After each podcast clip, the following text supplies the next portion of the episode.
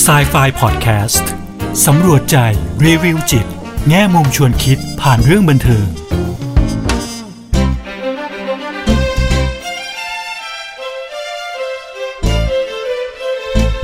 สวัสดีค่ะ กลับมาพบกับครูเอดรกุลวดีทองไพบูลกับ s ายไฟพอดแคสต์กันอีกครั้งนะคะพอดแคสต์ที่จะนำพวกเราไปสำรวจใจ รีวิวจิต แง่มุมชวนคิดผ่านเรื่องบันเทิงค่ะ วันนี้นะคะ ครูเออยากจะชวนพวกเราไปดูภาพยนตร์อีกหนึ่งเรื่องนะคะ เป็นภาพยนตร์จากฝั่งอเมริกานะคะ ชื่อเรื่องว่า The Fundamental of Caring นะคะ เป็นเรื่องที่ครูเอเพิ่งได้มีโอกาสได้ดูเองนะคะะทาง Netflix นะคะ แต่จริง ๆ แล้วเนี่ย เรื่องนี้เนี่ยผลิตแล้วก็ออกมาเผยแพร่นี่ค่ะตั้งแต่ปี 2016 นะคะ แต่ครูเอเพิ่งจะมีโอกาสได้ดู จริง ๆ แล้วเนี่ยเนื้อเรื่องนะคะ จะเป็นเรื่องราวของอเรียกว่าผู้ดูแลก็แล้วกันนะคะ เป็น caregiver นะคะชื่อเบนเนาะะซึ่งเบนเนี่ยเขาก็มีที่มาที่ไปนะคะะเห็นจากในเรื่องนี้ก็คือเขาเคยมีลูกชายนะคะ แล้วลูกชายเขาก็เสียชีวิตลงเนาะะด้วยอุบัติเหตุนะคะะแล้วก็ตัวเบนเองเนี่ยก็อยู่ในความเศร้าโศกนะคะ เป็นเวลาหลายปีแล้วในที่สุดแล้วเนี่ยตัวพัญญาเขาเนี่ยก็มาขอหย่านะคะ ก็พยายามที่จะขอร้องให้เบนเนี่ยเซ็นใบหย่าหลายครั้งหลายปีมาแล้วเนี่ยแต่เบนก็บอกว่าตัวเองไม่พร้อมสักทีนะคะเบนเองเนี่ยเคยเป็นนักเขียนนะคะอยู่แถวซีแอตเทิลนะคะ แต่หลังที่เกิดเหตุการณ์กับตัวลูกชายเขาแล้วเนี่ยเขาก็เลยหยุดเขียนไปเลยนะคะ พอหยุดเขียนไปเลยเนี่ยก็ทำงานบ้างไม่ทำงานบ้างนะคะ จนในที่สุดเนี่ยก็เอาตัวเองมาเข้าอบรม นะคะเข้าอบรมเป็น caregiver นะคะก็คือผู้ดูแลผู้ป่วยนั่นเองนะคะ เพราะฉะนั้นเนี่ยชื่อเรื่องนี้นะคะหนังชื่อเรื่องว่า The Fundamentals of Caring นะคะะถ้าแปลเป็นไทยคุณเอไม่แน่ใจว่ามีชื่อภาษาไทยกำกับอยู่หรือเปล่านะคะ แต่ว่า fundamental นี่ก็คือเป็นรากฐานเนาะค่ะ the fundamental of caring ก็คือรากฐานในการดูแลนะคะ อันนี้ก็คืออชื่อหนังอย่างสไตล์ที่ครูเอแปลให้ก็แล้วกันนะคะ แต่ครูเอว่าอันนั้นละค่ะคือสิ่งที่ครูเอ๋อยากจะเอามาพูดคุยกันในวันนี้นะคะ เบนเองเนี่ยพอเข้าอบรมแล้วเนาะะก็นะคะก็ผ่านการอบรมแล้วก็ไปได้ทำงานนะคะทำงานเป็นผู้ดูแลเด็กผู้ชายคนหนึ่งนะคะอาอายุน่าจะประมาณเป็นวัยรุ่นนะสิบเจ็ดสิบแปดแถวนั้นนะคะ แต่ว่าเด็กชายคนนี้เนี่ยเป็นโรคออย่างหนึ่งนะคะเป็นโรคกล้ามเนื้อรีบเนาะทำให้เขาที่ต้องแบบว่าอยู่ใน รถเข็นนะคะ แล้วก็ไม่สามารถเดินไปไหนมาไหนด้วยตัวเองได้ก็คือ ต้องพึ่งพาผู้ดูแลเนี่ยค่อนข้างเยอะนะคะในในทุก ๆ เรื่องเลยในการดูแลตัวเองเข้าห้องน้องห้องน้ำหรืออะไรก็แล้วแต่นะคะ แล้วในที่สุดแล้วเนี่ยเบนก็ผูกมิตรนะคะกับกับเด็กคนนี้ได้นะคะเนาะแล้วก็ เป็นพากันนะคะออกเดินทางนะคะ ออกเดินทางเพื่อที่จะไปที่ที่เขาเรียกว่า deepest pit นะคะ เป็นสถานที่หนึ่งนะคะ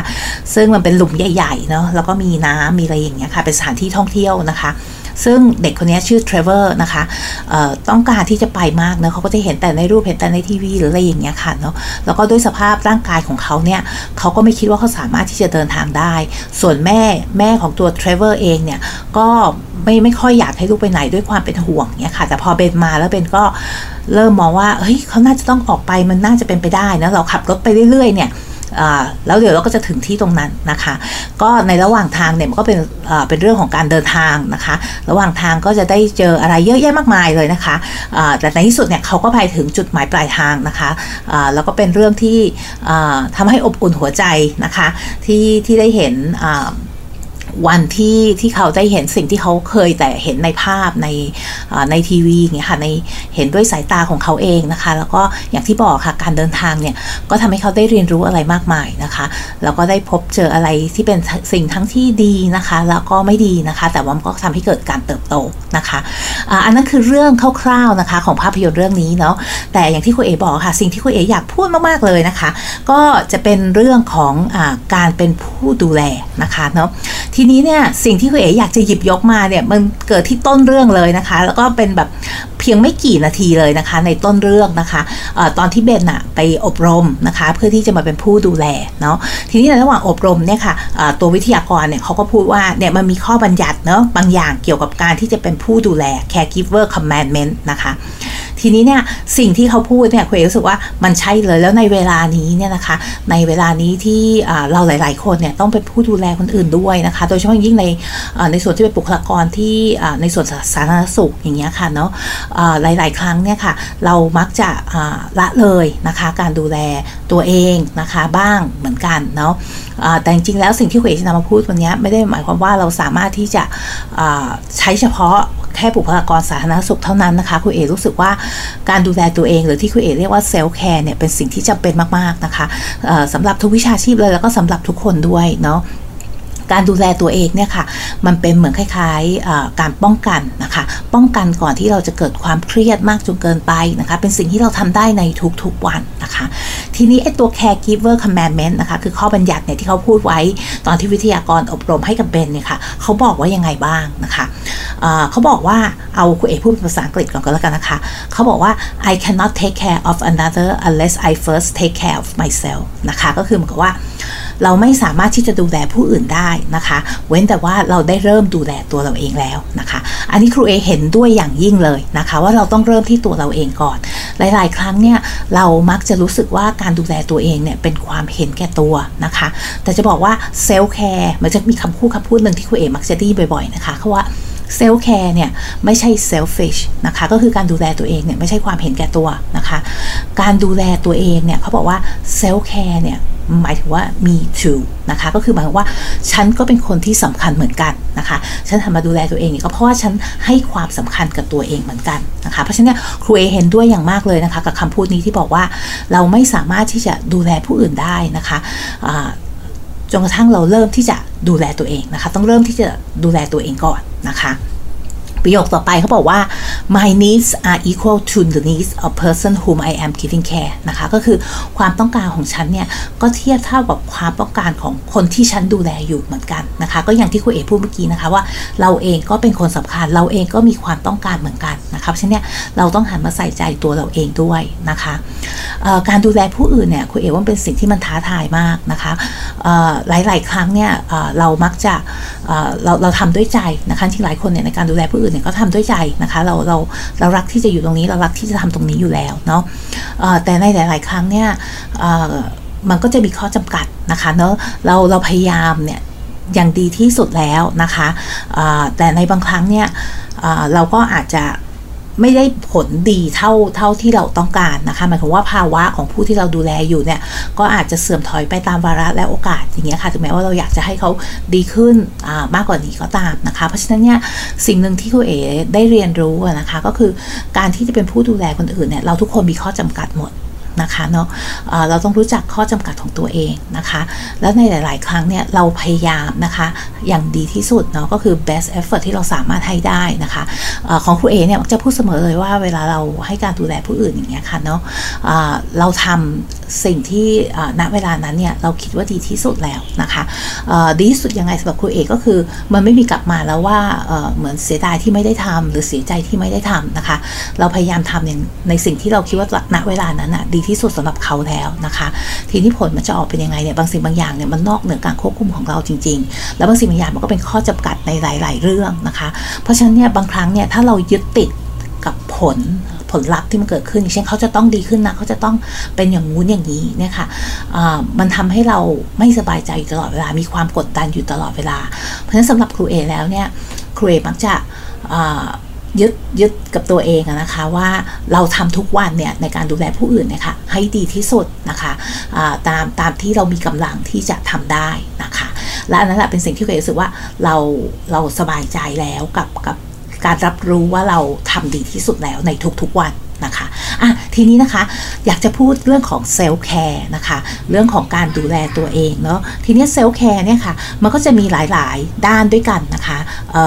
เออยากจะเล่าให้ฟังนิดนึงนะคะ มันก็จะมีตั้งแต่ด้านของเรื่องของร่างกายนะคะ อันนี้ก็จะเป็นการดูแลในเรื่องของการกินการนอนนะคะนอนหลับพักผ่อนให้เพียงพอ อันนี้เป็นเรื่องสำคัญนะคะการออกกำลังกายนะคะ อันนี้ก็เป็นเรื่องสำคัญนะคะเพราะฉะนั้นเนี่ยเรื่องของร่างกายเนี่ยค่ะเป็นเรื่องที่สำคัญเนาะในเรื่องของอารมณ์นะคะ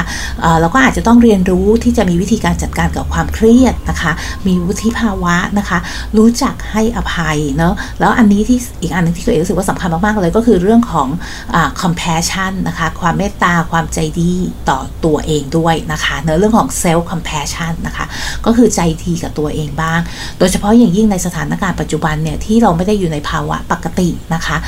หลายสิ่งหลายอย่างมันก็ไม่ได้อยู่ในวิธีการหรือวิถีที่มันสมควรจะเป็นเนาะเพราะฉะนั้นเนี่ยเราก็ต้องใจดีกับตัวเองบ้างในบางครั้งบางคราวที่เราอาจจะทำได้ไม่ไม่เหมือนเคยนะคะ ทางด้านสังคมนะคะ ก็จะมีในเรื่องของอเส้นนะคะเขาเรียกว่า boundary ขอบเขตของเรานะคะการที่เรามี support system นะคนที่คอย support เรานะคะแล้วก็อีกทักษะหนึ่งซึ่งครูเอเห็นว่า น่าสนใจแล้วก็จำเป็นเหมือนกันนะคะ ก็คือทักษะที่เราการที่จะสามารถขอความช่วยเหลือได้ อันนี้สำคัญนะคะ บางครั้งเนี่ยการการที่ต้องดูแลผู้อื่นนะเป็นอะไรที่มันเหนื่อยมากๆนะคะการที่เราสามารถไปขอความช่วยเหลือจากผู้อื่นได้เนี่ยค่ะเป็นเป็นสิ่งที่ดีนะคะ แต่ในหลาย ๆ ครั้งเนี่ยหลาย ๆ คนมักจะมีความรู้สึกเกรงใจบ้าง หรือรู้สึกว่ามันไม่ดีที่จะไปขอความช่วยเหลือจากคนอื่นนะคะ แต่ครูเออยากจะสนับสนุนว่าจริง ๆ แล้วเนี่ยมันเป็นทักษะจำเป็นที่มันต้องมีนะคะ ในเชิงจิตวิญญาณก็เหมือนกันนะคะ อะไรที่มันหล่อเลี้ยงจิตใจเราเนาะอย่างเช่น บางคนอาจจะต้องการเวลาส่วนตัวนะคะบางคนอาจใช้เวลาเขียนไดอารี่นะคะบางคนเนี่ยอาจจะใช้เวลาไปอยู่กับธรรมชาติบ้างนะคะสำหรับครูเอเองเนี่ยครูเอเป็นคนที่ชอบดูดาวนะคะหลังๆนี่ก็ไม่ค่อยมีโอกาสเหมือนกัน แล้วก็จะใช้เวลา ในในส่วนที่เป็นเรื่องของสปิริตชัลหรือเรื่องของจิตวิญญาณเนี่ยโดยการอ่านหนังสือที่สร้างแรงบันดาลใจนะคะ อ่านโค้ดหรืออะไรพวกนี้ค่ะที่มันหล่อเลี้ยงจิตใจของเรานะคะ ในเรื่องของ personal เรื่องส่วนตัวทั้งหลายแหละนะคะ อย่างเช่น งานอดิเรกพวกนี้ค่ะ ถ้าเรามีเนี่ยมันก็ทำให้เราเบรกนะคะ เป็นเบรกเล็ก ๆนะคะ ที่ทำให้เราได้พักผ่อนบ้าง ได้ทำอะไรที่เราชอบบ้างนะคะเนาะในเรื่องของพื้นที่ก็จำเป็นนะคะ ในเรื่องของ space เนาะพื้นที่ส่วนตัวนะคะ สิ่งแวดล้อมนะคะ ก็มีส่วนในเรื่องของการดูแลใจตัวเองเหมือนกันนะคะ ก็คือสิ่งแวดล้อมที่มันดูสบายตาไม่อึดอัดหรืออะไรพวกนี้ค่ะ มันก็ช่วยได้นะคะ เรื่องของการเงินการงานก็สำคัญนะคะ ในเรื่องของการดูแลตัวเองในเรื่องของเซลล์แคร์นะคะ การเงินนี่ก็คือเรื่องของการมีเงินออมนะคะ การรู้จักบริหารจัดการงบการเงินต่างๆนะคะพวกนี้ก็ก็ช่วยให้เราสามารถออยู่อย่างอย่างสบายใจขึ้น แล้วก็เป็นการดูแลตัวเองระดับหนึ่งด้วยนะคะ แล้วอันสุดท้ายแล้วก็คือเรื่องของการงานนะคะ การงานนี่ก็สำคัญในใน ในมิติต่างๆของเซลล์แคร์นะคะ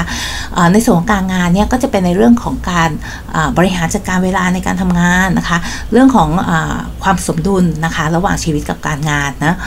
เรื่องของอการที่มีเพื่อนร่วมงานที่ดีนะคะ มีสภาพแวดล้อมในการทำงานที่ดีนะคะ พวกนี้ค่ะก็จำเป็นแล้วในสุดท้ายแล้วเนี่ย break time นะคะหลายคนเนี่ยทำงานมากโดยเฉพาะยิ่งช่วงนี้เราหลาย ๆคนนะ่ะ work from home นะคะสำหรับผู้เอแล้วเนี่ยเวลา work from home เนี่ยบางครั้งเนี่ยมันรู้สึกเหมือนกับว่า งานกับกับชีวิตส่วนตัวเนี่ยมันมันไหลไปรวมกันเป็นก้อนเดียวกันหมดเลยนะคะเเราเหมือนทำงานได้ทั้งวันโดยที่ไม่มีเบรกก็มีนะคะ ไม่บางทีทำจนถึงดึกดื่นก็มีนะคะ เพราะฉะนั้นเนี่ยอันนี้สำคัญเนาะ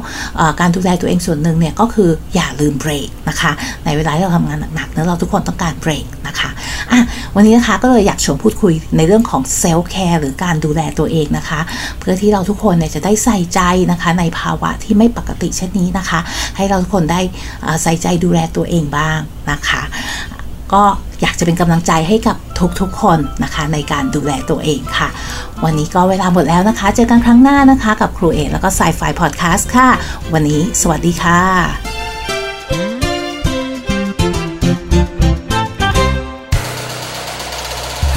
ฮูดี้พอดแคสต์ฮูดีพอดแคสต์เรื่องที่คุณฟังแล้วต้องร้องว่าหูดี